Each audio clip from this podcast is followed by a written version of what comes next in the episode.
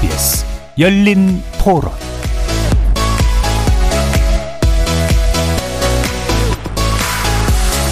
안녕하십니까. KBS 열린 토론 정준희입니다. 기름값이 많이 올랐다고 하긴 하대요. 옛날에 석유파동인가 한게 있었어요. 또 그때 다시 돌아가는 거 아닌가 하는 생각도 들고 정상적인 뭐 가격이 오른 거는 뭐 이해한다 하지만은 어려운 것 같습니다. 그냥 안 쓰고 뭐 그런 거니까 최대한 아껴서 사는 거죠. 뭐 아직 체감하기 좀 어려운 것 같아요. 뭐 경기가 좋아진다고 해서 삶이 뭐 직접적으로 바로 나아진다는 보장도 없고 일자리도 좀 불안정하다 보니까 좀 걱정이 좀 더 많은 것 같습니다. 악재만 지금 자꾸 나오잖아요. 기름값 올라가지. 지금 1,700원까지 올라갔으니까 계속 더 올라가야 돼요. 타고 다닐 거 적게 타고 다니고 쓸 거 적게 쓰는 수밖에 없죠. 전기세 올라가지. 명절 되지. 내려갈 게 없잖아요. 안정될 게 없잖아요. 옛날보다 야채가 많이 올랐어요. 과일은 당연히 올라. 너무 올랐지. 사과가 한 개 3,000원씩 하니까. 그래도 먹어야 되니까 이제 아껴 먹더라도 사기는 사요. 여태껏 살아보니까 추석 전에는 항상 그랬어요.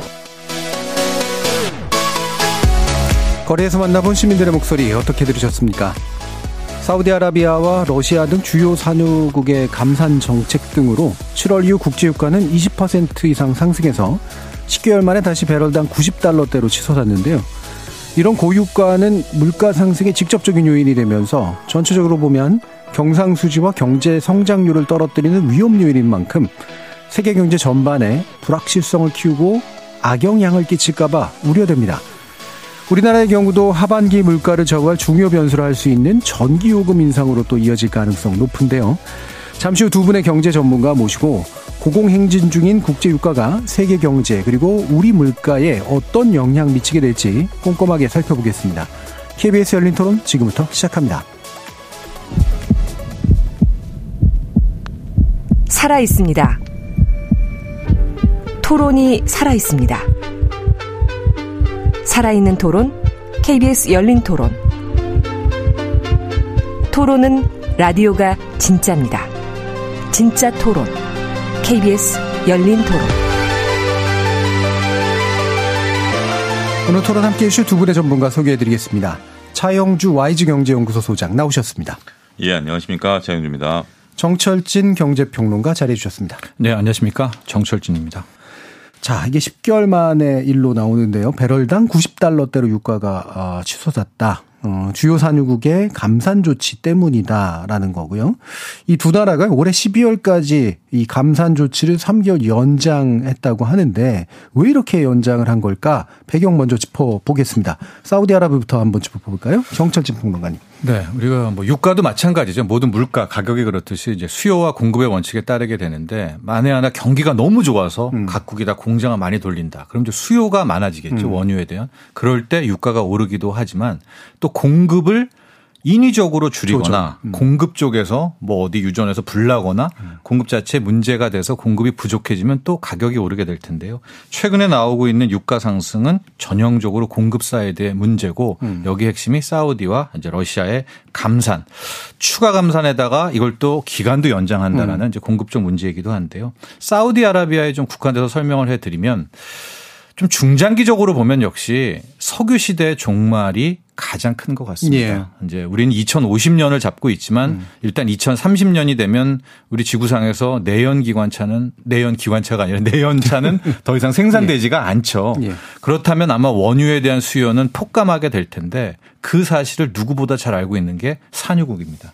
그래서 사우디 같은 경우에도 이제 네움 시티라고 해서 나라 전체의 산업의 틀, 성장 동력을 완전히 음. 바꾸는 그런 비전을 그리고 있는데 그 목표치가 다 2030년이거든요. 음. 그러기 위해서는 일단 돈이 많이 필요하죠. 그런 차원에서 우리는 야 석유 그렇게 많이 갖고 있으면서 이제 석유 시대 종말이면 싸게 많이 팔아야 되는 거 아니야라고 음. 생각하겠지만 이제 사우디를 비롯한 산유국들은 일단 비싸게 팔겠다. 음. 그리고 그 돈을 가지고 빠르게 빠르게 산업 전환을 하겠다라는 게 감산의 숨은 의도다라고 볼 수가 있겠고요.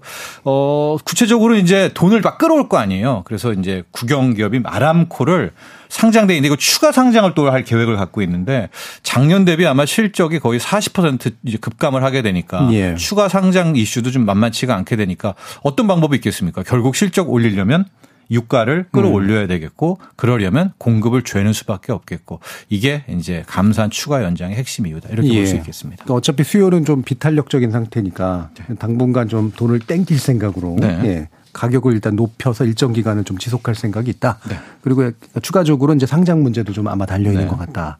러시아는 그럼 조건이 비슷한 겁니까? 아니면 판단이 좀 다른 겁니까? 어, 러시아는 사우디와 결이 좀 다르긴 합니다. 예. 일단 모습은 사우디가 100만 배럴, 러시아가 30만 배럴 감산에 합의를 음. 했기 때문에 감산한 것은 같지만 결이 좀 다르다라는 건데 일단 좀 다른 시각으로 좀 보도록 하겠습니다.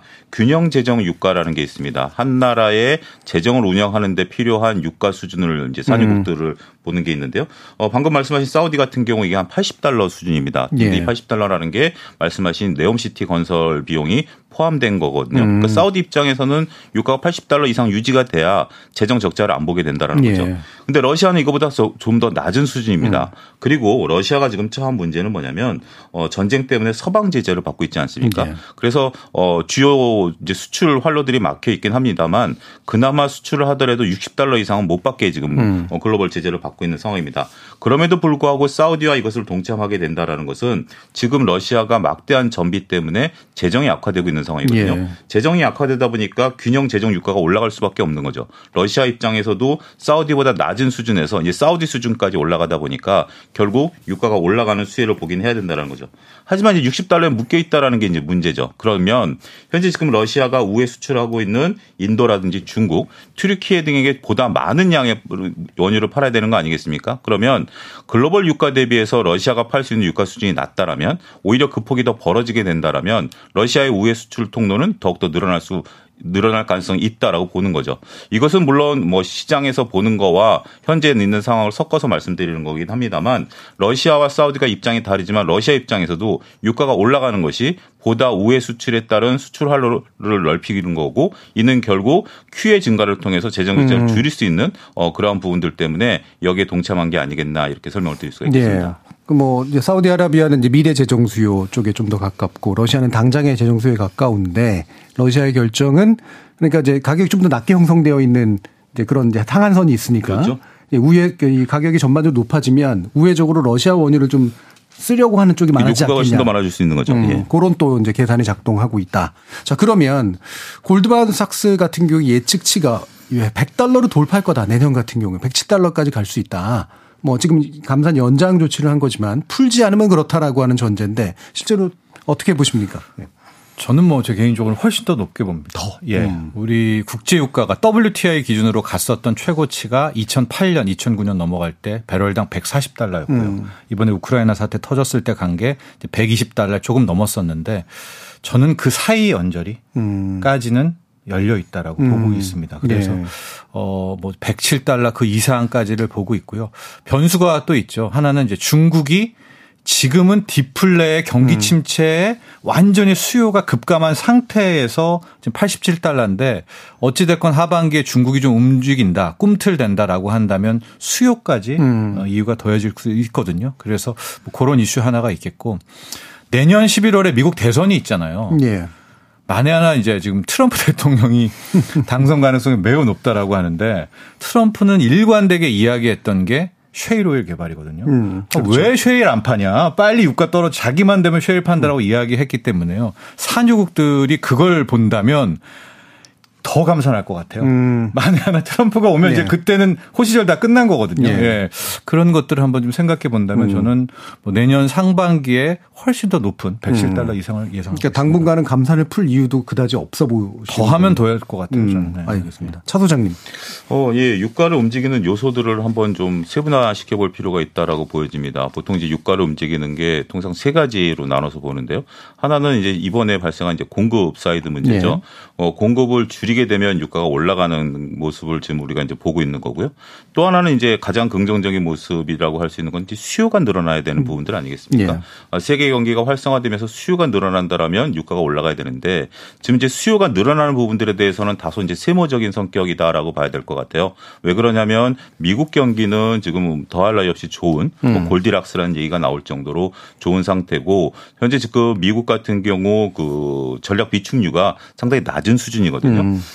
따라서 지금 2022년 2월 달에 5.8억 배럴에서 지금 현재는 3.4억 배럴 줄어든 상태예요. 아시다시피 이제 중간 선거 때 기점으로 해서 막대하게 풀었기 때문에 이거를 채워 넣어야 된다라는 측면에서 보면 수요를 좀 유발시킬 수가 있겠죠. 하지만 이제 중국 경기가 현재 지금 뭐 활성화되어 있지 않다 보니까 전반적으로 좀 약한 흐름들이 이어지고 있죠. 마지막으로 봐야 되는 게 이제 유동성이라는 겁니다. 우리가 이제 유가를 끌어올리는 것이 단순하게 수요 공급을 넘어서서 때로는 유동성이 막대하게 작용하면서 원유에 대한 가수요를 불러일으키는 부분들이 있거든요. 그게 이제 우리가 2020년 초 2022년 초반에 봤었던 거죠. 그 미국의 글로벌 그 금리가 올라가기 전만 하더라도 막대한 유동성이 있었죠. 코로나 때 풀어놨던 음. 유동성 이런 것들이 이제 유가에 대한 가수요를 이제 끌어올리면서 유가를 좀 오버슈팅 했었던 면들이 있는데 이제 이 부분은 좀 사라진 거 아니겠습니까? 금리가 이렇게 올라가고 있고 어 글로벌리 지금 돈을 회수하고 있는 상황에서 유동성이 없다. 그러면 자 정리하자라면 일단은 공급 사이드에서 문제가 발생해서 어 현재 지금 유가가 올라가 있다. 수요 부분은 세모 정도로 볼 수 있고 유동성은 과거 대비해서 빠져 있다라고 본다라면 글쎄요 저는 뭐 100달러가 거의 마지노선이 아니겠나 제 개인적으로는 그렇게 봅니다. 음. 가수요가 없는 상태에서 수요가 촉발하지 않고 공급만으로도 만으로 올라가는 유가다라고 본다라면 그것은 한계가 좀 있지 않을까라고 보고 있는 거고요. 어, 따라서 어 결국 이제 이것에 대한 관건은 수요가 얼마큼 늘어나느냐에 따라서 향후 유가의 향배가 결정되지 않을까 말씀드릴 예. 수가 있겠습니다. 아까 이제 그 경제평론가님께서 지적해 준 중국 수요가 어 실제로 좀 더 일정 시간 이후에 늘 거냐 말 거냐 이 문제가 좀 주되다고 보시는 건가요? 그렇습니다. 지금 중국이 음. 원유 수요가 차지하는 비중이 글로벌리 15% 정도 수준이거든요. 굉장히 높은 수준입니다. 근데 지금 이제 중국이 뭐 비구이한 문제라든지 홍다 문제에 이어서 이런 문제가 발생하면서 전반적으로 이제 내수가 상당히 어려워졌고 그것뿐만이 아니라 지금 뭐 철강도 뭐 감산한다라는 등 다양한 지금 중국의 이제 예. 어, 그 수요 둔화가 발생했기 때문에 지금 과거 같으면 중국이 소위 이제 원자재를 빨아들여야 되거든요. 음. 석탄이라든지 석유, 철강석 같은 원자재를 빨아들여야 되는데 지금 그런 신호가 보이고 있지 않은 거죠. 글로벌 물동량이라든지 이런 것들을 보게 된다면 그래서 중국 수요가 살아나는 게 하나의 관건이 될 것 같아요. 근데 중국 수요가 살아나지 않는다라면 어, 소비가 과거처럼 어, 늘어날 가능성 그리고 어, 경기가 아직 이제 어떻게 보면 미국의 어, 기준금리 인상에 따른 경기 하강 압박이 내년도에 본격적으로 나타날 가능성도 좀 배제할 수 없는 상황 아니겠습니까? 어, 지금 어, 뭐 다양한 지표들이 나, 음. 낮아지고 있는 상황이기 때문에 그러면 수요가 과연 촉발할 수 있는가 이게 중요한 관전 포인트가 아니겠나 싶습니다. 예. 물론 세모를 치셨지만 이제 차 소장님은 당분간은 중국 수요 쪽은 음. 그렇게 크게 늘 것 같지는 않다라고 보셨는데 어떻게 보세요? 네, 뭐 거기도 저도 동감하는데 음. 세 번째 부분에서 좀 의견이 다른 것 같아요. 유동성 부분. 예, 음. 소장님께서 유동성 과 이 달러와 금리 이야기를 해주셨으니까 음. 뒷부분에 있기는 한데 먼저 좀 개괄적으로 네. 제 의견을 말씀드리면 저는 오히려 연준이 여기서 가파르게 금리 인상을 하지 못한다면 음. 저는 시중 금리는 떨어질 거라고 보고 있거든요. 예. 그렇게 되면 달러 약세가 가파르게 나오면서 이게 오히려 그러니까 돈을 풀지 않았음에도 불구하고 달러 약세라는 또 하나의 유동성 확대 효과가 있기 때문에 음. 저는 그게 유가를 또 위쪽으로 상방으로 밀어 올릴 거라고 보고 있거든요. 예. 그래서 요 이야기는 조금 있다가 이제 유가가 올라가면 물가가 올라가고 물가가 올라가면 중앙은행들이 금리를 올려야 되는데 그 이야기가 예. 이제 한 챕터가 남아 있기는 그렇죠. 한데요. 저는 못 올린다고 보거든요. 음. 예. 그런 차원이라면 오히려 지금 뭐 미국채 10년물도 4.3%까지 올라와 있기는 한데 연준이 주춤주춤거리고 더 이상 올리지 않겠다라는 거 우회적으로 이야기한다면 저는 시중 금리가 먼저 떨어지기 시작하고 그러면 달러 약세는 걷잡을 수 없거든요. 예. 그럼 이제 그게 다시 유가 상승의 효과가 있기 음. 때문에 저는 한 내년에 적어도 120달러 음. 이상 예. 보고 있는 겁니다. 거기서 아마 이제 차이점이 네, 생기는데 그건 되게 중요한 포인트라 잠깐 후에 하고요. 혹시라도 이 공급 부문에서 물론 주요 산유국들이 이렇게 하니까 어쩔 수 없는 측면이 있을 것 같은데 기타 산유국들도 있잖아요. 근데 여기는 그럼 지금 왜 안 되는 건가?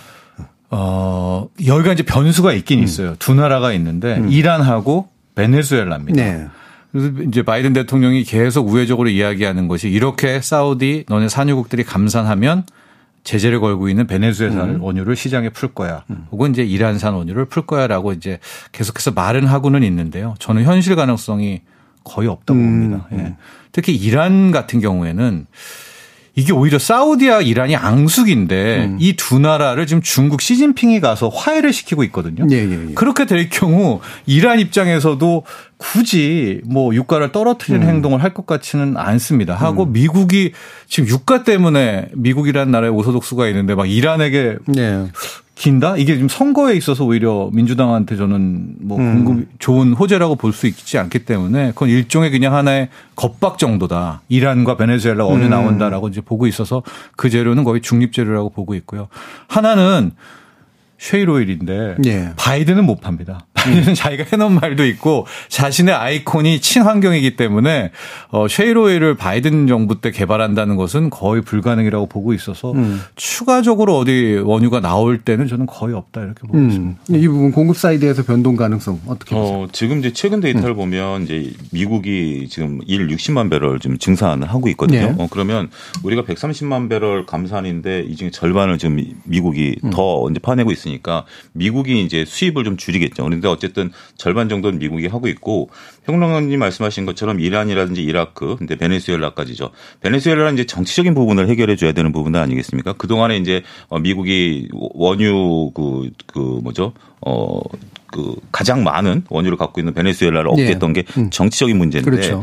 이번에 이제 전쟁이 터지면서 그 부분을 이제 풀어주느냐 마느냐 이제 이런 부분들도 있었고 그다음에 북아프리카에 들어있는 그 LN 그 뭐죠 가스 천연가스도 예, 예. 풀어주느냐 마느냐였는데 역시 그 두 부분을 해결 음. 못한 부분들이기 때문에 이거는 단기간에 해결되기는 어려운 것 같아요. 그때도 검토가 됐었던 사안이고 평론가님도 말씀하셨던 건데 이 부분은 우리가 감안하지는 못할 부분들인데 현재 이라크가 현재 감산에 동참을 음. 안 했거든요. 그래서 어, 글로벌리 원유 생산 2위국인 이라크가 현재 버티고 있는 상황이고 어, 미국이 현재 지금 증산을 하고 있는 상황이다라면 나름대로는 지금 이제 최대한 최대치로 어, 음. 미국이 자신의 영향력 하에서는 끌어올리고 있는 상황이다 이렇게 봐야 될 것 같습니다. 예. 자, 그럼 이제 확실히 중요한 금리 문제로 가볼 텐데 일단 정철수 평론가님은 이제 더 많이 한 얘기하실 게 있지만 일단 예상하기로는 미국이 연준이 기준금리 쉽게 못 올릴 거다. 오히려 떨어질 가능성도 있다. 유동성 측면에서의 변동이 생길 수 있다라는 예상을 주셔서 이 부분 소장님 의견도 한번 들어보죠. 어, 예, 그렇습니다. 음. 일단 지금 이제 9월 달에 이제 9월 20일 경에 FOMC 회의가 있는데 미국이 현재 지금 금리를 올릴 수 있는 지표를 보고 있는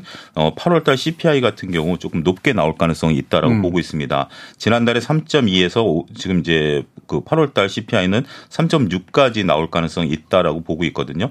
뭐 결국 이제 소비자 물가가 이렇게 올라가게 되면 미국이 금리를 올리는 거 아니야? 아, 네. 이렇게 볼 수 있는 거죠. 근데 음. 미국이 금리를 올리려고 보는 지표는 우리가 2022년에 하도 CPI를 많이 보다 보니까 이제 그 부분을 좀 보기 시작했고 최근 이제 PC 지표를 본다라든지 네. 여러 가지 지표로 이제 분산되면서 보고 있는데 지금 뭐 유가가 올라가면서 결국 유가가 올라가게 되면 CPI를 건들 수밖에 없는 부분들이라서 우려가 되고 있긴 합니다만 9월 달에 금리 인상에 대해서는 어, 월가의 이제 그 예상 베팅이 아직까지는 꼼짝 안 하고 있는 거죠. 음. 뭐 하루 정도는 조금 이제 유가가 올라가는 것에 대해서 그리고 더군다나 유가 연장을 3개월 한, 더 한다라는 것 때문에 어, 놀라긴 했었습니다만 그 폭 자체가 그렇게 크지는 않았고 다시 제자리를 찾아가는 과정에 있고 어, 9월 달에는 이제 금리 인상이 없는 거죠. 문제는 이제 10월 달에는 FOMC 회의가 없고 11월 달에 있으니까 11월 달에 그럼 금리 인상을 하는 거 아니야 라고 하는 거죠. 근데 11월 달에 금리 인상 가능성에 대해서는 유가랑 상관없이 기존부터 있었던 사안들이거든요. 기존부터 이제 11월 달에 정도까지는 최소한 한 차례 정도까지는 가능성을 열어둔 상태이기 때문에 그러한 의미로서 아직까지는 뭐 한 5대5 정도 우리가 봐야 될 것이지 유가로 인해서 금리 인상이 올라간다라고 보는 도식은 조금 거리가 있을 수 있다. 물론 이게 어 지금 평론가님이 말씀하신 것처럼 100달러 이상으로 넘어가 버려 가지고 음. 막대하게 이제 그게 된다라면 그땐 또 결과치가 달라질 수밖에 후에나. 하겠죠. 음. 예. 어쨌든 지금 미국의 그진금리 인상은 어 최소한 동결 어 그다음에 올해 한 차례 정도의 가능성 정도로 열어 둬야 되지 않을까 말씀드릴 수가 있겠습니다. 예. 금리를 못 올릴 거다. 심지어 떨어질 가능성도 있다고까지 보시는 이유는 그러니까 금리 인하는 아닙니다. 적어도 인하는. 인하는 아닌데요. 이 금리라는 게 두 가지잖아요. 주- 중앙은행이 하는 기준금리라는 게 있고 시장에서 결정되는 채권금리 예, 예, 예. 우리가 시중금리라고 할 수가 있는데 메커니즘이 좀 독특하기도 합니다. 그러니까 기준금리 같은 경우를 우리가 동결, 동결, 동결, 동결하면 시장은 중앙은행을 보고 있는 거죠. 제가 올릴 생각이 없네. 그럼 언젠가는 내리겠네라는 판단을 하면 이 채권 금리가 먼저 떨어지. 아주 뭐 쉽게 말씀드리면 네. 그렇습니다. 정성적으로 해석하면 그런 상황을 저는 생각을 하고 있는 건데요. 어, 지난 8월 잭슨홀 미팅에서 제롬 파월 연준 의장이 여러 이야기를 했었는데 제가 포인트를 맞췄던 거는 두 개였어요. 이제 금리를 올리고 말, 올릴지 말지는 데이터에 따라서 결정하겠다. 음. 근데 그 데이터는 두 개인데 하나는 노동시장이고 두 번째는 근원 PCE 물가, 코어 음. PC이다. 그러니까 저는 그때 무슨 생각을 했냐면은 왜 코어라는 말을 넣었을까? 예. 그러니까 우리가 물가가 있고요. 근원 물가가 있지 않습니까? 예, 근원 핵심적인 물가 어떤 물가를 만들 상승을 만들어내거나 하는 핵심적인 몇 가지 네. 그러니까 거기에 코어 CPI라든가 코어 PC라든가 근원 물가에는 음. 유가와 에너지 가격과 네. 곡물 가격을 뺀 그 물가인데요. 만에 하나 지금 유가 상승 제 예상대로 하면은 뭐 100달러, 110달러 하면은 소비자 물가 상승 이건 이제 헤드라인 물가라고 많이 음. 하는데 그건 아마도 4% 다시 4.5, 4.8 올라갈 수밖에 없어요. 음. 그러면 연준 중앙은행 입장에선 당연히 물가가 올라가니까 금리 올려야 되죠. 그런데 제롬 파월 연준 의장이 콕 집어서 코어 PC를 보겠다. 근원 소비 지출 물가를 보겠다는 것은 그러면서 이런 말도 했어요. 에너지 가격과 곡물 가격은 변동성이 심하기 때문에 네, 네. 이거는 물가 지표에 보지 않겠다. 앞으로 유가가 올라가더라도 음. 상당 부분 금리를 유지. 유지하고 싶다라는 걸 우회적으로 이야기를 한 거거든요. 음. 그렇기 때문에 저는 9월, 11월, 12월 다 봤을 때 어, 유가가 100달러 수준까지만 올해 넘기, 뭐, 언저리에서만 놀고 있다라고 하면 저는 금리를 올리지 뭐 않을 거라고 봐요. 예. 왜냐하면 지금 근원 PC 물가 같은 경우에는 거기 뭐 에너지하고 곡물가가 없으니까 음. 뭐 서비스 물가, 렌트비 또 상품 물가인데 렌트비가 일단 돌 것 같거든요. 음. 하향적으로. 음. 그럼 이제 그거 돌고 노동시장이 다음번에 좀 망가지는 이런 모습 음. 나오게 되면 연준 입장에서는 굉장히 편하죠. 아, 예. 자기가 코어 물, 코어 PC 보겠다라고 했으니까. 그럼 이제 동결, 동결 때리고 나면 시중 금리, 아까 말한 채권 금리는 먼저 떨어지게 되고, 그럼 달러 약세, 이건 다시 이제 향후 내년에 유가를 높이게 되는. 저는 그런 구도를 생각하고 있기 때문에, 어, 유가 올라가면 물가 올라가니까 당연히 중앙은행이 금리 올려야지라고 아마 청취자분들 중에서 말하겠지만 파월 의장이 자기가 에너지 가격과 곡물 가격은 안 보겠다라고 이야기를 한 그 대목에서 좀 힌트를 캐치하시면 좋겠고요. 짧게 제가 한 말씀 더 드리면 이런 행태가 70년대에도 있었거든요. 음. 아서번스라는 당시 연준 의장이 있었는데 그때도 이 공급 사이드의 문제 때문에 유가가 계속 올라요. 그러니까 소비자 물가 상승률이라는 게 계속 높게 나오니까 네네. 중앙은행 입장에선 이게 굉장히 부담이 되잖아요. 음. 그때 무슨 아이디어를 냈냐면 야 유가만 도려내면 음. 나머지 물가 는 떨어졌잖아. 예. 그래서 그 연준에서 근원 물가라는 거를 탄생시켜 가지고 음. 국민들 입장에서는 어이가 없죠. 왜냐하면 우리가 물가라고 하면 밥 먹는 물가, 음. 차에 기름 넣는 물가까지가 체감되는 물가가 올라니 내렸는데 그 둘을 쏙 뺐는데 아 물가 잡혔네. 어이가 없는데 이제 그런 명분으로 한번 밀어붙인 적이 있었는데요. 저는 마치 지금 파월 의장의 행태가 그때 아서번스 70년대 초반에 그 의장처럼 저는 올해를 밀어붙이지 않을까 예. 생각을 하고 그러니까 있습니다. 그런 명분을 굳이 세우려고 하는 이유는 유가라는 게 변동성이 높아서이기도 하지만 경기에 대한 부담감 때문일 거라고 보시는 건가요? 어, 아, 이것도 참 제가 또 말이 너무 길어지는데 지금 미국의 빚이요. 예. 미국의 진 음. 빚이 31조 달러가 넘어요. 그러니까 4경 원이 넘습니다. 하고 이제 그 민주당 공화당이 법정 채무 한도를 정하는데 서로 야합을 해가지고요. 내년 후년까지는 한도를 안 정하겠대요. 음. 왜냐하면 내년 후년에 대선 있고 대선 첫 해니까 민주당이 정권을 잡든 공화당이 잡건 부담이 될 것 같으니까 그냥 둘이 그냥 야합을 했거든요. 만에 하나 31조 달러 차원에서 지금 10년물 금리가 4.3%인데 이게 4.5%, 4.7%까지 간다면 음. 재무부는 문 닫아야 됩니다. 음, 음. 그 이자 주다가 그러니까 연준 입장에서도 이게 누울 자리를 보고 다리를 뻗으라고요. 이 미국이 지고 있는 빚을 보면 시중 금리가 한없이 올라가는 게 너무나 너무나 큰 부담이 예. 되거든요. 음. 그래서 저는 그런 것도 고려한 발언이 아니었었나. 음. 코어 CPC 물가를 보겠다라는 게 예. 그렇게 생각하고 있습니다. 그러니까 이제 여러 개 그 파월 의장의 어 발언 으로 봤을 때 아무래도 이제 그 기준금리를 올리기는 굉장히 좀 힘들고 그 배후 중에 하나는 이런 데 정부가 지고 있는 이자 부담이 상당히 선거에 영향을 또 줄 수 있기 때문에 그렇죠. 네. 예, 그렇게 해석을 하셨는데 어떤 판단하시는지요? 어, 예, 일단 뭐 금리를 지금 올릴 수 있는 부담은 다들 이제 볼 수 있는 것은 청명롱님 얘기하신 말씀 중에 이제 가장 큰 힌트는 미국의 막대한 재정 적자다라는 예. 거죠. 미국이 금리를 올리면 올리면 상대적으로 그 그들이 지금 빚에 대해서 그들이 내야 되는 이자도 늘어나는 거 아니겠습니까? 그렇기 때문에 어 우리가 과거에 이제 작년만 하더라도 우리가 뭐 테일러 준칙에 따라서 미국의 기- 기준금리는 6%가 넘어야 된다 뭐 이런 얘기가 나온다 하더라도 어 시장이 그렇게 요동을 안 쳤어요. 왜냐하면 미국이 지금 현재 상황을 보면 6%대의 기준금리 이거는 감당할 수 없는 수준으로 보는 거거든요. 지금 이제 미국의 기준금리 상단이 5.5% 니까 예. 한 차례 정도 더해서 5.75 정도까지는 그나마 감당할 수 있지만 금리를 올려서 경기를 잡아야 되는 건 맞지만 감당할 수 없는 수준까지 올리는 거는 안 된다라고 보는 거거든요. 그렇기 때문에 지금 이제 가능성을 우리가 보자라면 다양 그러니까 현상에 따라서 금리를 올려야 되는 것들도 있고 그 다음에 다른 금리를 더 이상 6%대까지 못 올려야 된다라는 또 그런 그 상황도 있는 거거든요. 그러면 지금 이제 그것이 맞부딪히는 수준이 왔다라는 거죠. 그래서 아무리 금리를 올려야 되는 요소가 있다 하더라도 월가 그러니까 작년만 하더라도 월가에서는 금리를 올리지 말라 그래도 계속해서 파월 의장이 금리를 올리면서 서로 간에 다른 시각이었다라면 이제는 서로 보는 눈이 비슷하다라는 거죠. 어떠한 이유든지 간에 5.75 이상은 못 올려. 예. 이건 거의 합의된 수준이다라고 봐야 될 것이고 문제는 이제 피봇이라는 금리 하락이 오는 시기가 언제냐라는 것에 대해서는 서로 달라질 수 있는 거죠. 오히려 뭐 말씀하신 어 core CPI라든지 코어 PC 같은 경우가 나름대로 높게 유지가 되고 어 그다음에 유가도 높게 유지가 된다면 피봇은 멀어질 수밖에 없는 거죠. 그렇지 않다라면 피봇은 내려올 수 있고 한 가지 중요한 변수는 내년 11월 전 대선도 우리가 염두에 둬야 된다라고 봐요. 네. 왜냐하면 대선 때 이게 금리가 아, 유지되거나 올라갈 때는 여당이 항상 졌어요. 그리고 금리가 내려오는 기간에 있어서는 여당이 이겼거든요. 그런 왜 제가 이 굳이 정치 일정을 말씀드리냐면 작년 11월을 생각해 보십시오. 작년 11월 중간 선거 전까지만 하더라도 미국에 계속해서 킹 달러라는 단어가 등장했거든요. 네.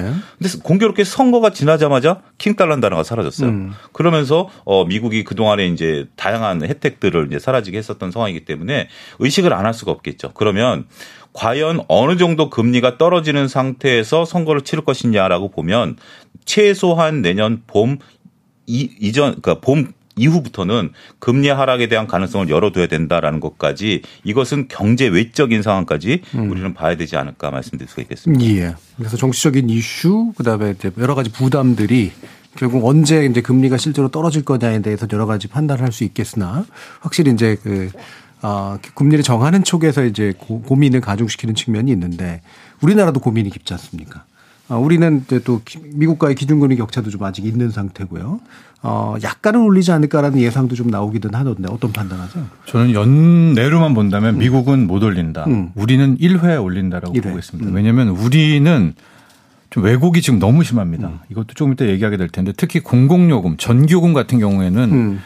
이걸 과연 이렇게 해서 다음 정부 후세대에 둬야 되나 이걸 전달해야 하나 할 정도로 뭐 여러 가지 요소겠죠. 그러나 핵심적으로는 퍼퓰리즘이죠. 예. 뭐 이것 때문에 지금 못 올리고 못 올리고 못 올리고 하다가 이런 사태까지 왔기 때문에 더 이상은 못 버틸 것 같습니다. 음. 그렇다면 전기요금 올리고 지금 얼마 전에 대중교통 요금 이런 것도 이제 다 러시를 올리지 않았었겠습니까? 그러니까 미국과는 관계없는 우리만의 물가 트리거 요인이 좀 있는 것 같아요. 스파이크 요인이 갑자기 오르는. 그래서 저는 우리나라는 1회 정도 올릴 그럴 가능성이 있다라고 보고 있고 이창용 한국은행 총재가 지금까지 해왔던 행태들을 보면 언행 일치가 좀 있는 것 같더라고요. 그러니까 말한 대로 항상 행동을 하시는데 3.75 얘기를 계속했어요. 예, 그랬다면 지금의 3.5보다는 한 번 정도는 지금 뭐 연내에 올리지 않을까라는 또 그런 것도 번외적으로는 생각하고 예. 있습니다. 그러니까 한 번 정도의 카드를 뭔가 남겨둔 듯한 그런 네, 이미지를 계속. 좀 주긴 예. 했었죠. 예. 그래서 아마 한 번 정도는 1회 정도 올릴 가능성이 있다고 예상하셨는데 예, 첫 저도. 거기엔 동의합니다.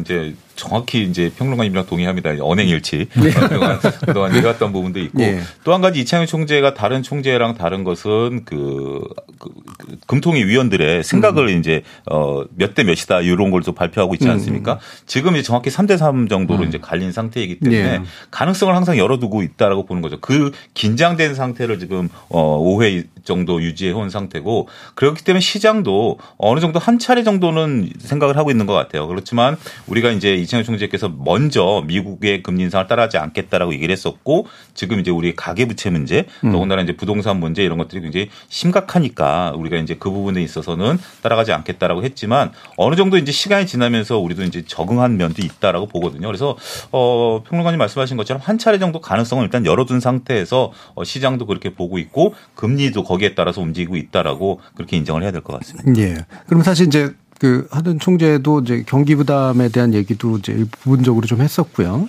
사실 이제 가계부채라든가 이런 부분에 대한 우려 사항도 물론 장기적으로 관리 대상이다라고 이제 얘기를 했습니다만, 어, 그 정도 이제 1회 정도의 금리 인상이 현재 우리나라에 있는 여러 가지 부채 여건이라든가 이런 것들에 좀 충격을 크게 줄 것이다 또는 그렇게 주지는 않을 것이다 어떤 판단하죠?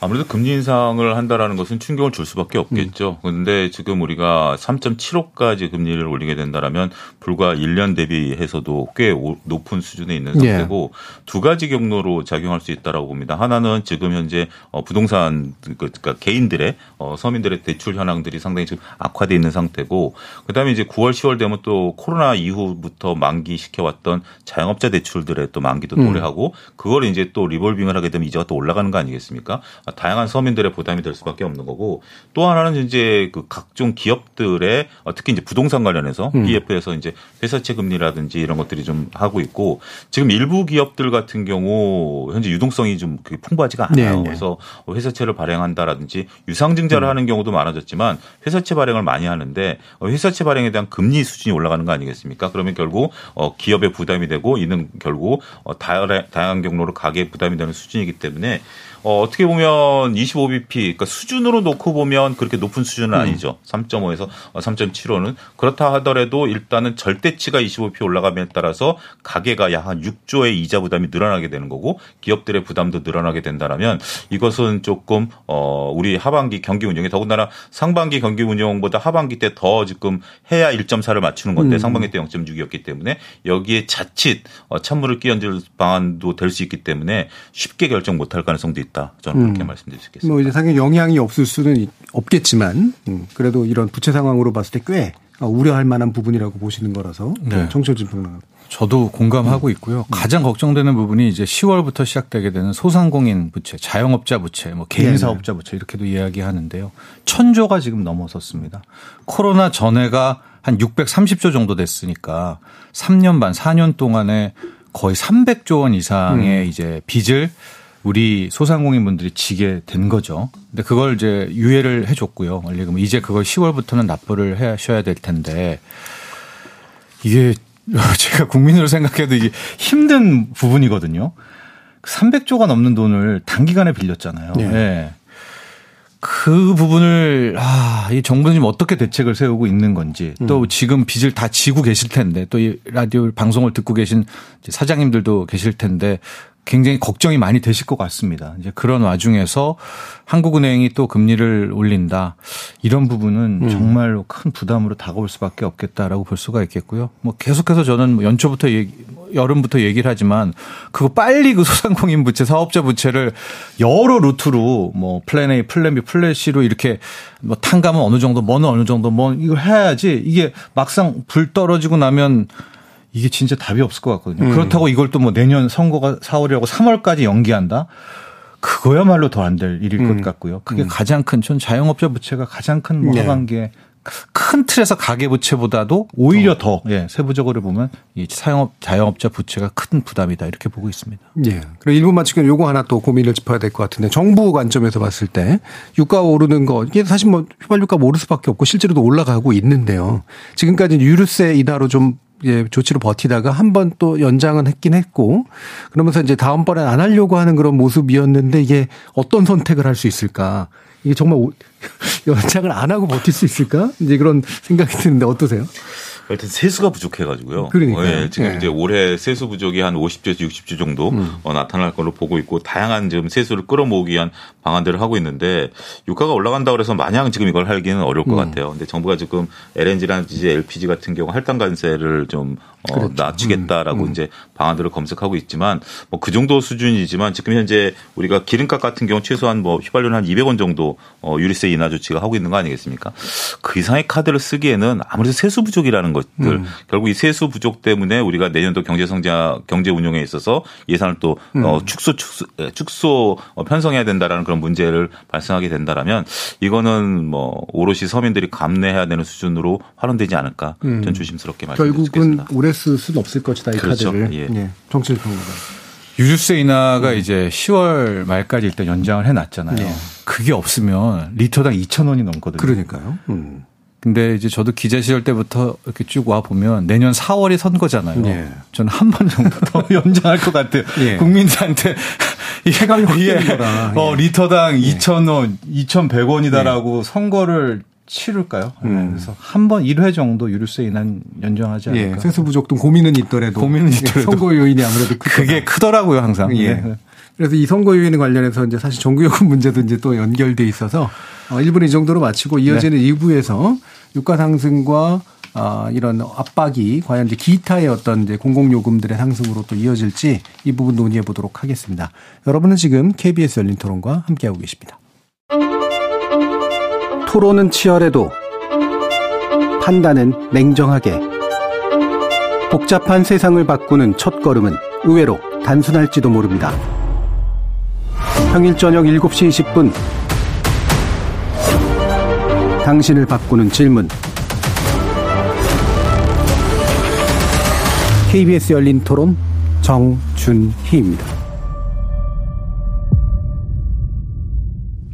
KBS 열린 토론 2부 정철진 경제평론가 차영주 YG경제연구소 소장 이렇게 두 분과 함께 고유가 상황에서 하반기 우리 경제와 물가에 어떤 영향이 미쳐질까 살펴보는 시간 이어질 텐데요. 어, 일단 정현재 서울과학기술대학교 에너지정책학과 교수 전화로 연결해서요. 전기요금 관련된 이야기 나눠보도록 하겠습니다. 자, 정 교수님 안녕하세요. 네, 안녕하세요. 자, 지금 어 정부는 이제 계속 또 전기 요금을 그래도 반영을 하다가 일단은 이제 국민 부담 고려해서 3분기는 동결한 상태인데 이 동결 결정 자체에 대해서 일단 좀 평가를 해 주시죠. 네, 뭐 한마디로 말씀드리자면 전혀 바람직하지 않은 음. 결정이었다 이렇게 생각을 합니다. 왜 그러냐면은 작년 말 저희가 이제 국회에서 이 한전법 관련된 논의가 있을 때 한전 경영 정상화 방안에 관해서 이제 논의를 했었고 그때 내린 결론이 올해 1년 동안 연내 51.6원의 이제 전기 요금 인상이 필요하다는 이야기가 있었거든요. 그런데 어, 상반기에 에너지 가격이 작년보다는 다소 이제 안정화되는 것처럼 보이니까 정부에서는 어쨌든 대외 상황이 많이 바뀌었고 또 여름을 앞두고 국민들의 그 냉방비 부담이 클 테니 요금 인상이 필요하지 않은 거 아니냐라는 식으로 이야기를 하면서 이제 동결을 한 거거든요. 예. 그런데 이제 사실 51.6원 작년에 말한 거는 작년에 이제 그 연료비가 많이 올라서 발생한 37조 5천억 원의 적자 그리고 그 전년도에도 9조가 넘는 적자가 발생을 했는데 그 적자를 이제 해소하기 위한 최소한의 수치였다라고 보고요. 음. 어떻게 보면 올해도 사실은 이제 상반기까지는 연료비가 계속 높은 수준을 유지했었는데 그로 인해서 발생하는 적자는 사실 고려된 숫자는 아니었거든요. 예.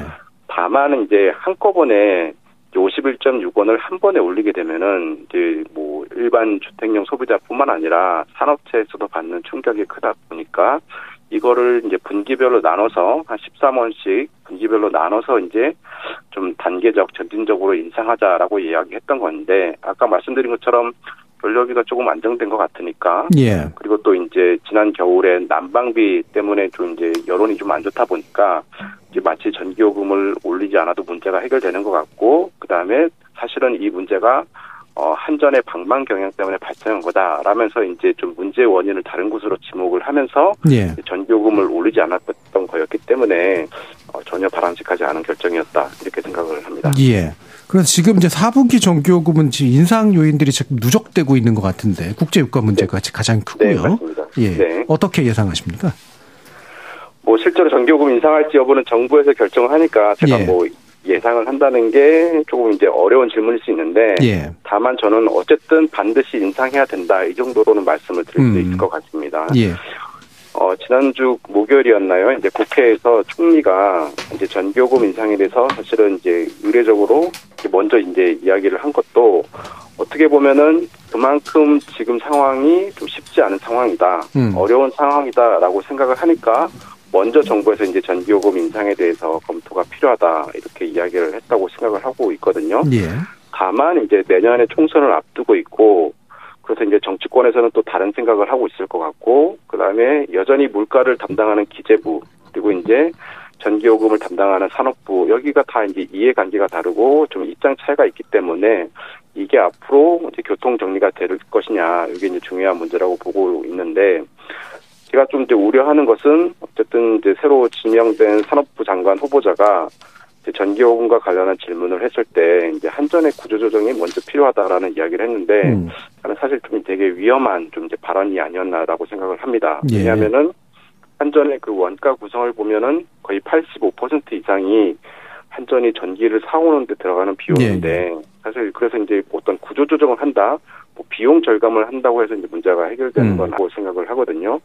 그리고 계속해서 이제 뭐 한전의 구조 조정을 해라, 경영 뭐 자산 매각을 하라 이렇게 하다 보면서 발생하는 문제가 사실은 전기를 안정적으로 공급하기 위해서는 상당히 많은 투자 비용이 이제 필요로 하고 실제로 지금 한전 그 송전망을 새로 깔아야 할 것도 많이 있고 기존에 있는 송전망을 또 보강하는데도 비용이 2030년까지 이제 수십조 원이 들어간다고 하는데 네. 이 부분에 대한 이제 투자 여력이 부족한 상황인 거죠. 그래서 4분기에 제가 이제 전기요금을 뭐 인상하게 될 거냐라고 물어보면 제가 이제 확답은 못 드리겠지만 예. 인상은 해야 된다라는 이제 말씀을 드릴 예, 것. 예상이나 전방보다는 강조를 해주시는 쪽으로 지금 말씀을 주셨는데 그러면 네. 이한 강조해 주신 부분에 어느 네. 정도 좀 인상하는 게 필요하다고 보세요?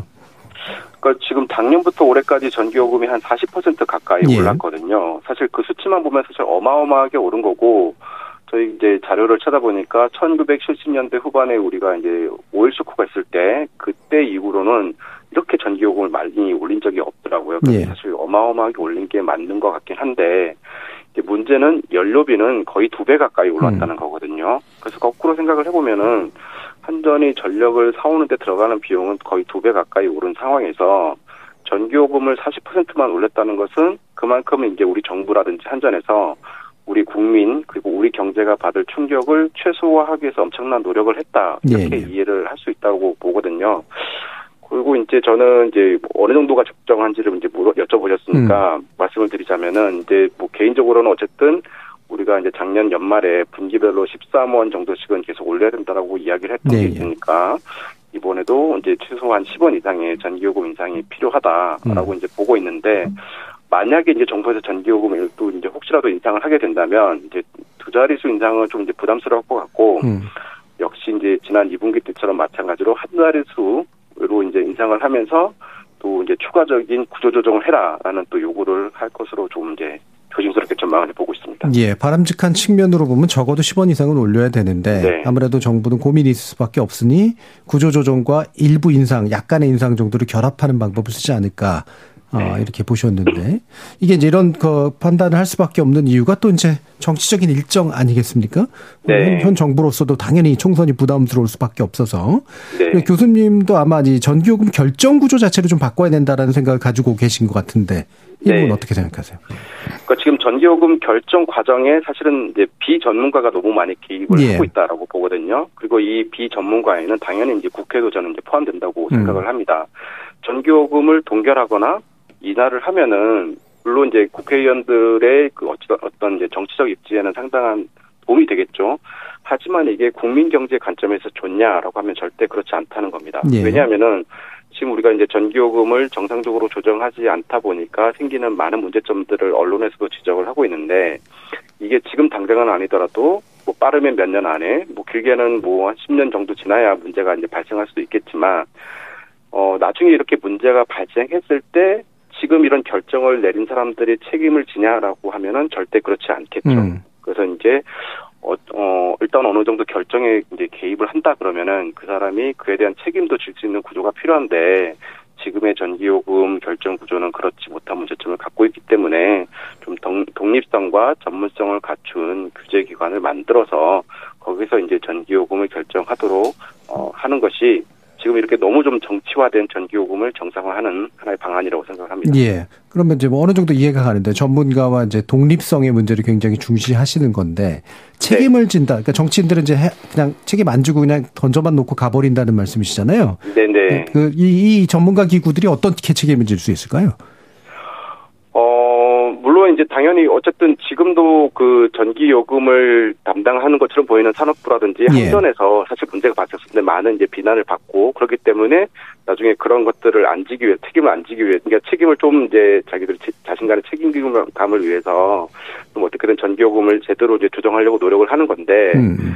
네, 지금 이제 제가 말씀드리고서 어쨌든 정치권이라든지 물가만 담당하는 어떤 기재부 같은 경우에는 음. 자신들의 목표 달성에만 초점을 두고 어, 이게 문제가 생겼을 때는 저는 이제 모른 척 하는 그, 그런 상황에 대해서 이제 말씀을 드린 거죠. 네, 알겠습니다. 이제 의사결정의 전문성에 대해서 이제 책임을 지는, 전문적 판단에 대해서 책임을 네. 지는 그런 의미를 해주신 것 같고요. 그럼 마지막으로, 어, 사실 이제 인상이 될 수밖에 없는 요인들은 커지고 있긴 한데, 정책인 걸 제외하고 나면, 네. 어, 동적이 찾아오고 어, 당연히 여러 가지 물가 인상 여파들이 있는 상태에서 취약계층의 어려움은 가중이 된다면 어떤 네. 방식으로 좀 정부가 보완책을 내는 게 필요할까라고 보시는지요?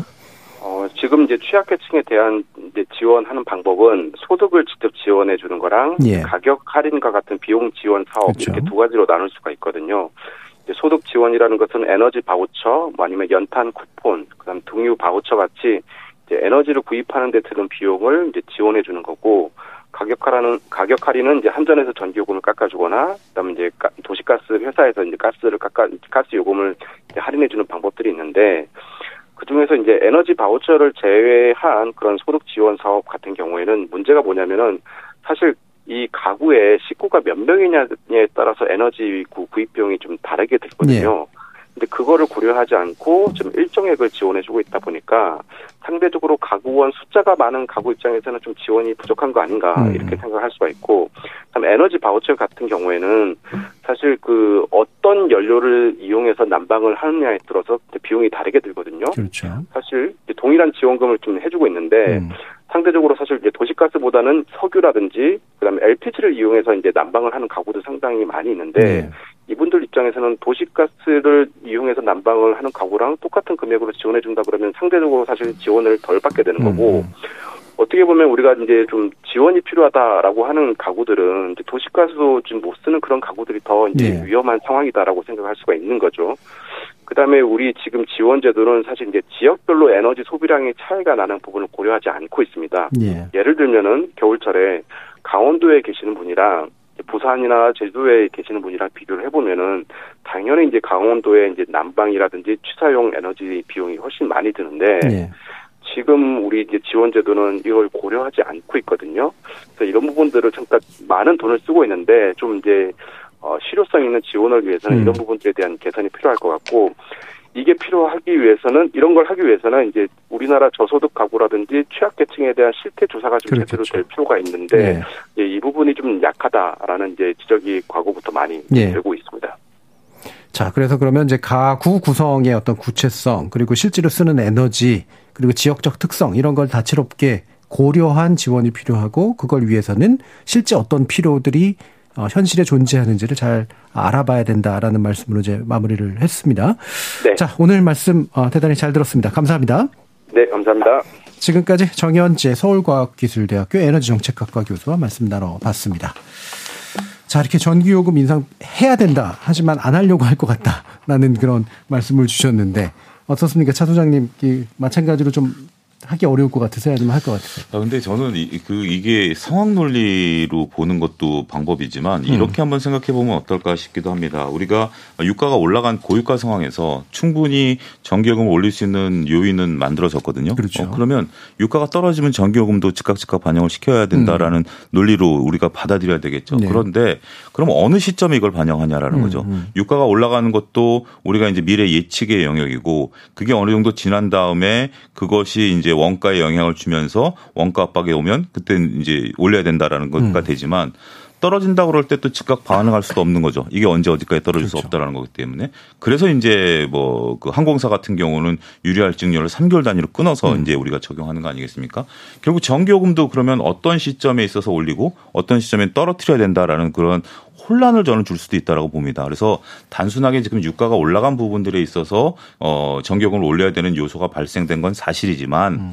이런 것들로 인해서 즉각 즉각 그 원가 반응을 하게 된다라면 일부 지금 사기업이 하는 거랑 별다른 문제는 없다라고 보거든요. 그래서 어 과연 이 고유가 상황에 따라서 전기요금을 인상해야 된다. 그 인상 여부는 이제 정치적인 일정이 들어가긴 하겠습니다만 이걸 올려야 된다는 근본적인 의문에 대해서는 저는 그렇게 음. 어꼭 그래야 된다. 음. 이것을 어 다른 이유로 못 올린다 하더라도 꼭 올려야 된다라는 논리에는 저는 약간 음. 어좀 고민을 해봐야 되는 게 아닌가 반감을 좀 제시하고 싶습니다. 예, 예. 그래서 그 반드시 필연적으로 올려야 될 이유가 되고 있는 건 네. 아니다 고유가 상황이라는 게 그러니까 이렇게 진폭이 큰 거를 좀 이제 줄여주는 방식의 나름대로 이제 가격 그래프를 만드는 게 중요하긴 할 텐데 어떠세요?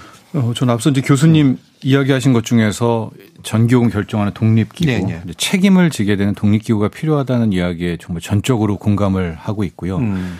이게 지금 정치권이 들어가게 되면서부터 기존에 세웠던 원칙들을 다 엉터리로 만들어 버렸거든요. 현재 전기 요금 같은 부분도 있습니다. 이제 연료비 연동제라고 해서 뭐 네. 3개월 단위, 5개월 단위로 해 가지고 그 떨어지게 되면 떨어지고요. 낮추고요. 그게 올라가게 되면 올라가고 음. 버저지 법칙이 있는데 그걸 지키지를 음. 않죠. 그 네. 지키지도 않는 그 핵심적인 요인은 실제로 유가 상승이었을 겁니다. 아마 이게 그러니까 배럴당 55달러, 60달러 대를 이렇게 놓고 보면 그때 당시에 정치권은 이런 생각했었을 거예요. 저러다가 떨어지게 된다면 음. 실제로 한전의 부채라든가 이런 것들이 다시 국제유가가 떨어짐으로써 커버가 되잖아요. 예. 그러니까 그때를 기다리면서 어 좋아 했다가 이게 80달러가 되니까 어 했다가 음. 100달러가 됐다가 120달러가 되니까 이미 눈덩이처럼 적자가 불어나게 된 음. 상황이죠. 그럼 이제 지금부터 할 수 있는 방법은 뭐냐? 천수답 기다리듯이 유가가 떨어지는 걸 계속 기다리고만 있어야 돼요. 음. 그걸 이제 언젠가 떨어지면 그때 이제 한전이 부랴부랴 커버해가지고 이거를 되돌린다라는 건데 그게 정책인가요? 음. 저는 그래서 아예 그 최초에 생겨 정해놨던 그 원칙을 깨면서부터 모든 문제가 시작이 됐고 항상 그렇잖아요. 도와주질 않잖아요. 음. 이럴 때 유가만이라도 떨어졌었으면 그 원칙을 깼더라도 어느 정도 손실이 그 적재가 음. 크지 않았을 텐데 음. 지금은 되돌릴 수 없는 강을 건너는 그런 상황이었기 때문에 글쎄요 지금이라도 어 이제 다음 정권 다다음 정권 때 만에 하나 이제 이런 사태가 유지됐다고 쳐봐요. 그러면은 그때 전기요금을 안 올린 게 어느 정부였냐? 윤석열 정부였냐? 문재인 그렇죠. 정부였냐? 그또 누군지도 몰라요. 둘 다 안 올렸기 음. 때문에. 그런 또 정치 논쟁을 하게 되기 때문에 어, 저는 현실성을 현실화 시켜야 된다는 쪽이고요. 그와 함께 우리가 이참에는 전기요금을 정하는 독립기구가 정말로 음. 필요하다 이런 말씀을 드리고 싶습니다. 예.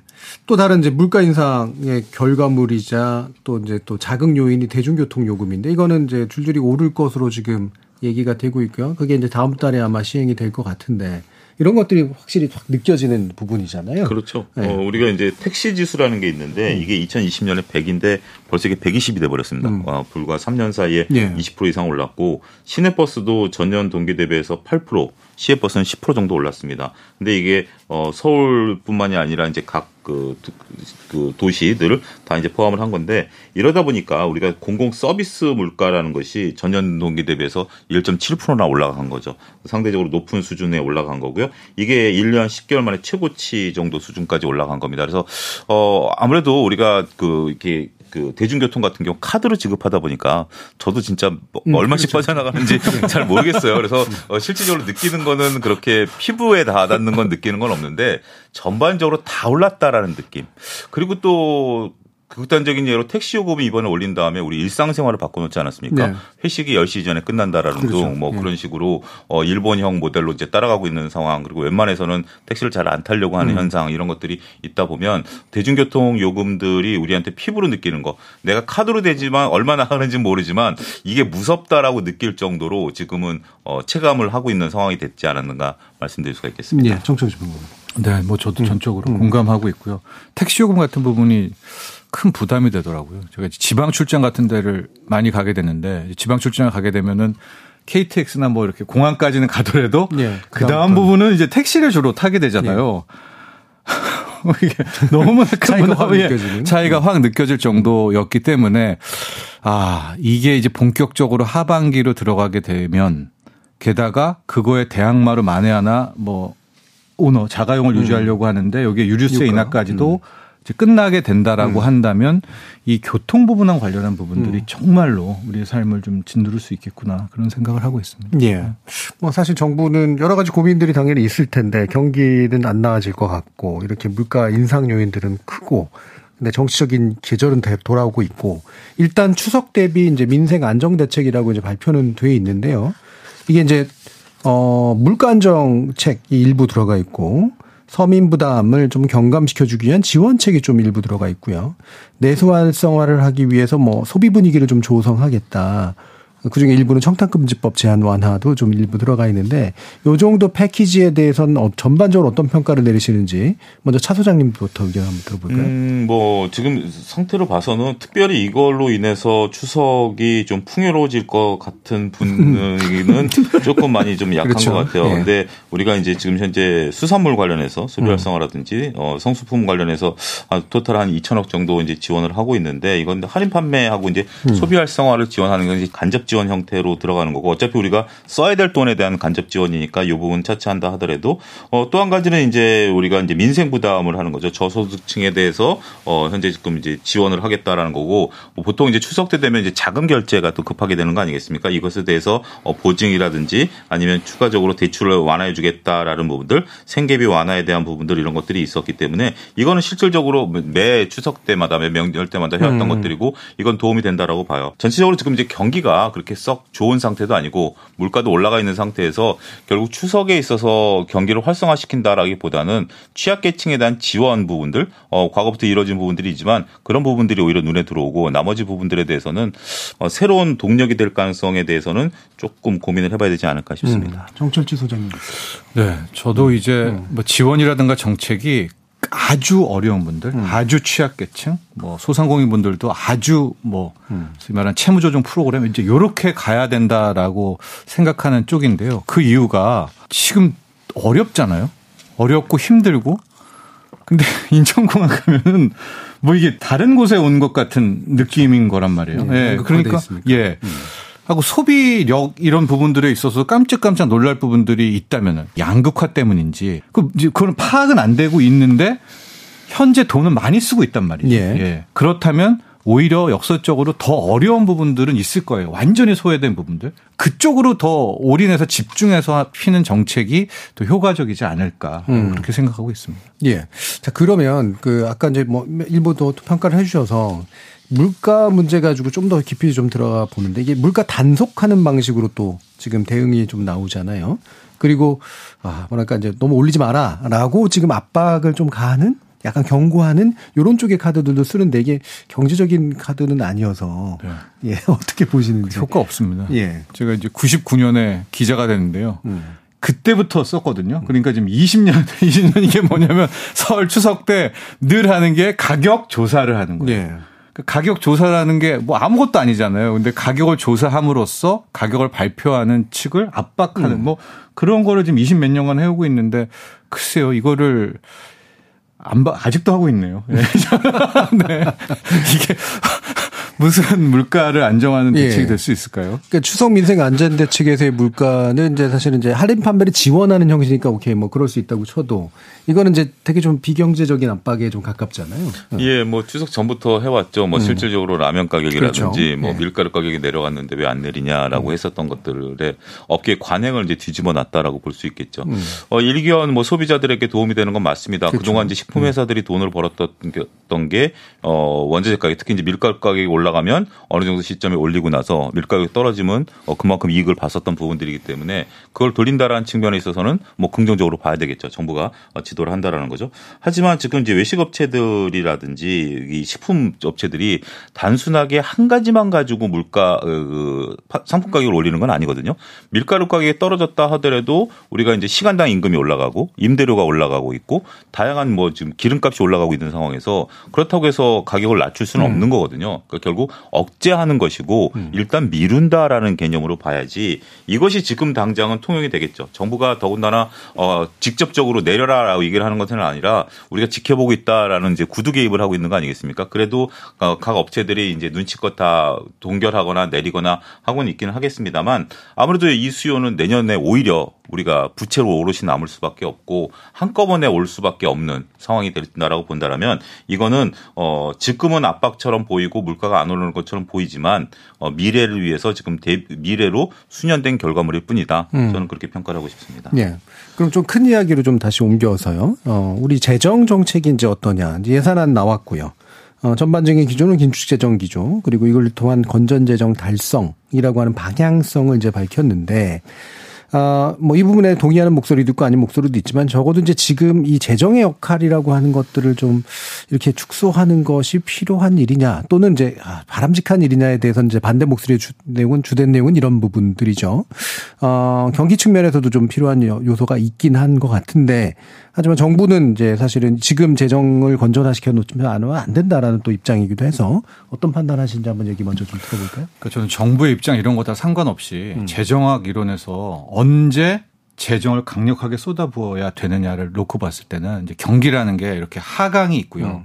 이게 하강을 지나다가 이렇게 싹 살아날 때가 있지 않습니까? 바닥 예, 바닥 짚고 살아날 때 재정은 언제 투입할 때 가장 효과적이냐면 바닥 투입하고 튀어 오를 때 그때 쏟아부으라고 하거든요. 예, 예. 만에 하나 경기가 나빠지고 요때는 재정을 쏟아 부어야지만 될 것 같은데 그래야 최악의 상황도 막, 막, 막을 수 있을 것 같은데 실제로 그때 재정을 쓰면 다 썬크 비용으로 네. 그냥 아무짝에도 쓸모없는 유슬리스한 돈이 된다라고 하는데 지금 상황이 나빠지려고 오히려 나빠진 그런 국면 아니겠습니까? 그렇기 때문에 여기에서 재정을 지금 뭐 할 수 있는 여력도 안 되는 데다가 과연 효과성 측면에서는 크게 뭐 그닥 크지 않을 거라고 보고 있습니다. 오히려 재정은 이 경기가 어- 바닥을 찍고 뭐 내년이든 내후년이든 다시 튀어오르는 그때 쫙 쏟아부어서 어떤 성장 엔진을 닫는 것이 맞다라고 보고 있어서 아, 긴축 재정이 안타깝고 또 마지막 남은 뭐 공공 집행, 뭐 공공 이런 것들이 약해지면서 성장률을 떨어뜨리고 있기는 하지만 여기에서 다시 재정 확대를 할 여력도 안 될 뿐더러 그게 현 시점에서 과연 효과성이 있을까 여기에 대해서 예. 의문을 갖고 있습니다. 그 저희가 지난주에 이제 이 토론을 할 때도 이제 또 다른 요인으로 이게 오히려 또 물가만 더 올려놓는다 이제 이런 얘기도 하더라고요. 예. 그 부분도 비슷한 고민이신가요? 맞습니다. 예, 예. 예, 음. 그렇습니다. 예. 그럼 차 도장님. 예, 맞습니다. 그 우리가 이제 현 정부의 이제 기조가 또 긴축 재정 재정 건전성 아니겠습니까? 어, 평론가님 말씀하신 것처럼 올해 경제 성장률이 1.4인데 내년에는 1.3 정도로 전 세계에서 우리나라 경제 성장률이 올해보다 내년이 더 나빠지는 나라로 좀 보고 있지 않습니까? 미국 같은 경우 이제 어 2%대 중반까지 올라감에도 불구하고 우리는 여전히 1%대 있는 상황이기 때문에 경기가 하강 사이클에 우리가 재정을 쏟아붓는다는 건 어렵겠죠. 어, 따라서 지금 현재 올해 이제 재정 그 내년도에 재정 증가율을 어, 3%대로 이제 정부가 이제 잡은 거죠. 올해 5%대에서 오히려 낮춰 잡은 건데 역시 세수 감소 영향이 또 크긴 해요. 근데 이제 이 결정에 대해서 최근에 이제 IMF 협의단이 우리나라에 방문해 있는 네. 상태인데 우리나라 경제 성장을 저해할 수준은 아니다. 적합하다. 중기적 성장률이 유지될 것이다라고 또 나름대로 IMF랑 이제 얘기가 됐었던 수준으로 본다라면 지금을 확대하기는 어려울 것 같아요. 더군다나 어, 코로나 때 막대하게 확대했었던 재정을 어느 정도 건전 화시켜야 되는 그 필요성은 있어요. 물론 우리가 확대 재정을 통해서 어 과거처럼 어 코로나 때처럼 어 정부 지출을 늘림으로써 우리 GDP를 끌어올리는 역할을 하긴 해야 되겠지만 그 시점을 좀 봐야 된다라는 측면에서 본다라면 어 내년까지는 조금 우리가 재정을 좀 긴축할 필요는 있다라고 보고 본격적으로 이제 성과가 나올 때 어, 아무래도 우리 주요 산업들이 이제 수출 데이터라든지 이런 것들이 나올 때 쏟아부을 글쎄요 뭐 그때 가서 확대할지는 어, 지금 현 정부 기조가 바뀌지는 않을 수도 네네. 있긴 하겠습니다만 지금 시점에서는 우리가 특별히 기대하기는 어렵지 않겠는가 그걸 받아들여야 되지 않을까 말씀드릴 수 있겠습니다. 예. 그러니까 실제로 필요할 때 쓸지 안 쓸지는 이제 장담할 수 없으나 예, 그 기조가 안 바뀔 수도 있으니까 적어도 지금 시점은 아닌 것 같고 지금 시점에서는 어려울 것 같다라고 대부분 두 분 동의하시는 것 같고요. 자 그러면 아 우리 경기 어, 지속적으로 지금 경제 성장 전망치는 계속 조정이 되고 있, 있습니다. 그래서 굉장히 저성장 국면이 이제 거의 구조되는 거 아니냐 싶을 정도로까지도 이제 계속 좀 낮춰지고 있는 그런 상태인데, 아, 실제로 이런 추세는 당분간 계속될 거라고 보이시는지, 그리고 거기서 어떤 변수를 좀 보고 계신지 한번 말씀 주실까요? 네. 저는 이제 지금 상황이 어 1996년 음. 과거로 보면 예, 예. 하고 2007년 상황 둘다 굉장히 안 좋을 텐데. 보고 있거든요. 예. 근데 역설적인 그때가 어떤 상황이었냐면 96년은 무역 수지 적자 계속 나고 예. 있었거든요. 근데 그때 환율이 오히려 800원이 깨진 예. 초원화 강세였고 예, 주식 그랬죠. 시장이 화랑이었었습니다. 예. 그러다가 그게 97년에 터져버렸고요.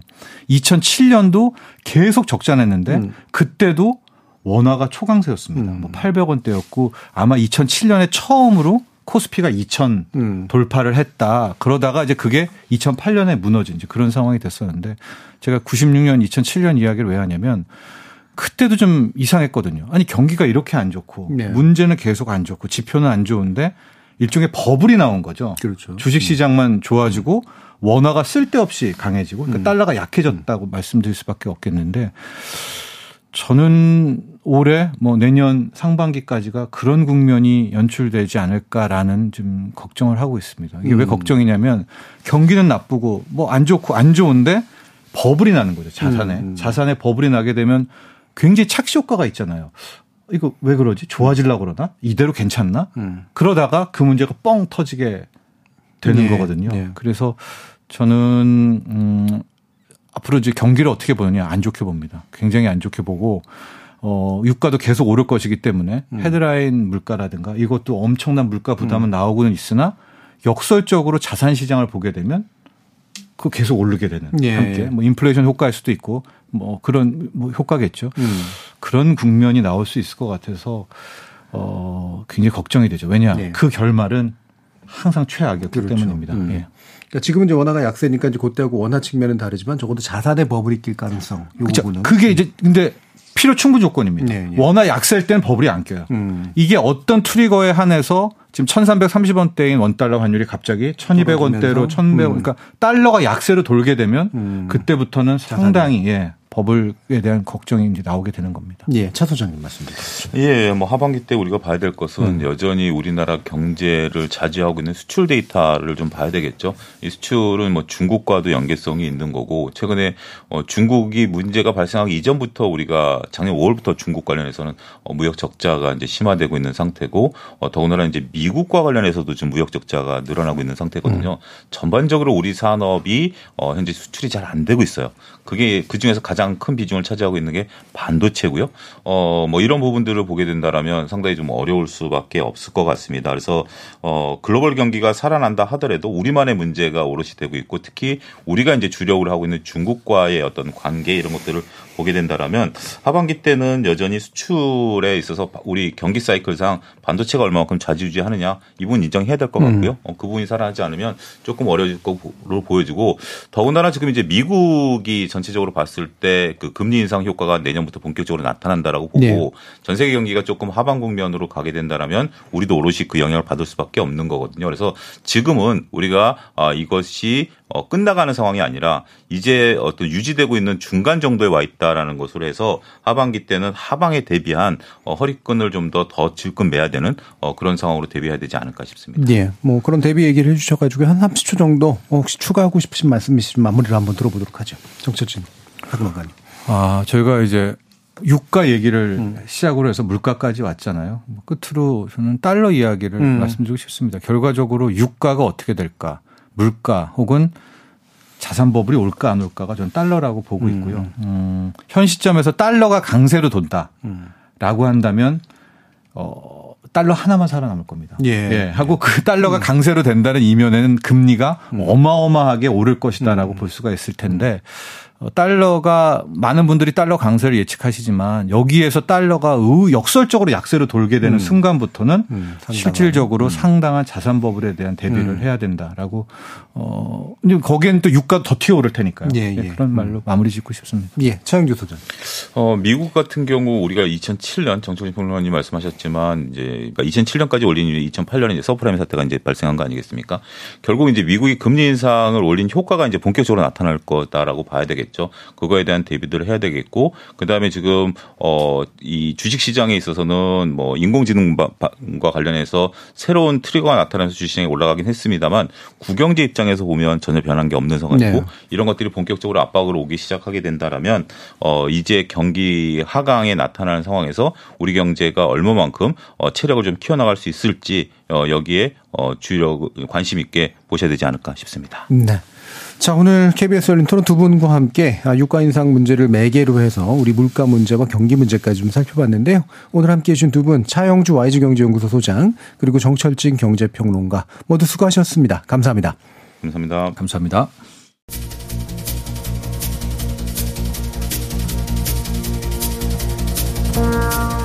설상가상, 엎친 데 덮친 격, 유가 인상 소식을 접하면서 떠오르는 표현인데요. 역시 난관이란 혼자 오지 않는 법인가 본데 그렇다고 또 이런 난관을 우리나라 혼자서만 그리고 우리 국민 개개인으로만 극복하게 만들 수는 또 없는 거겠죠. 지금까지 KBS 열린 토론 정준이었습니다.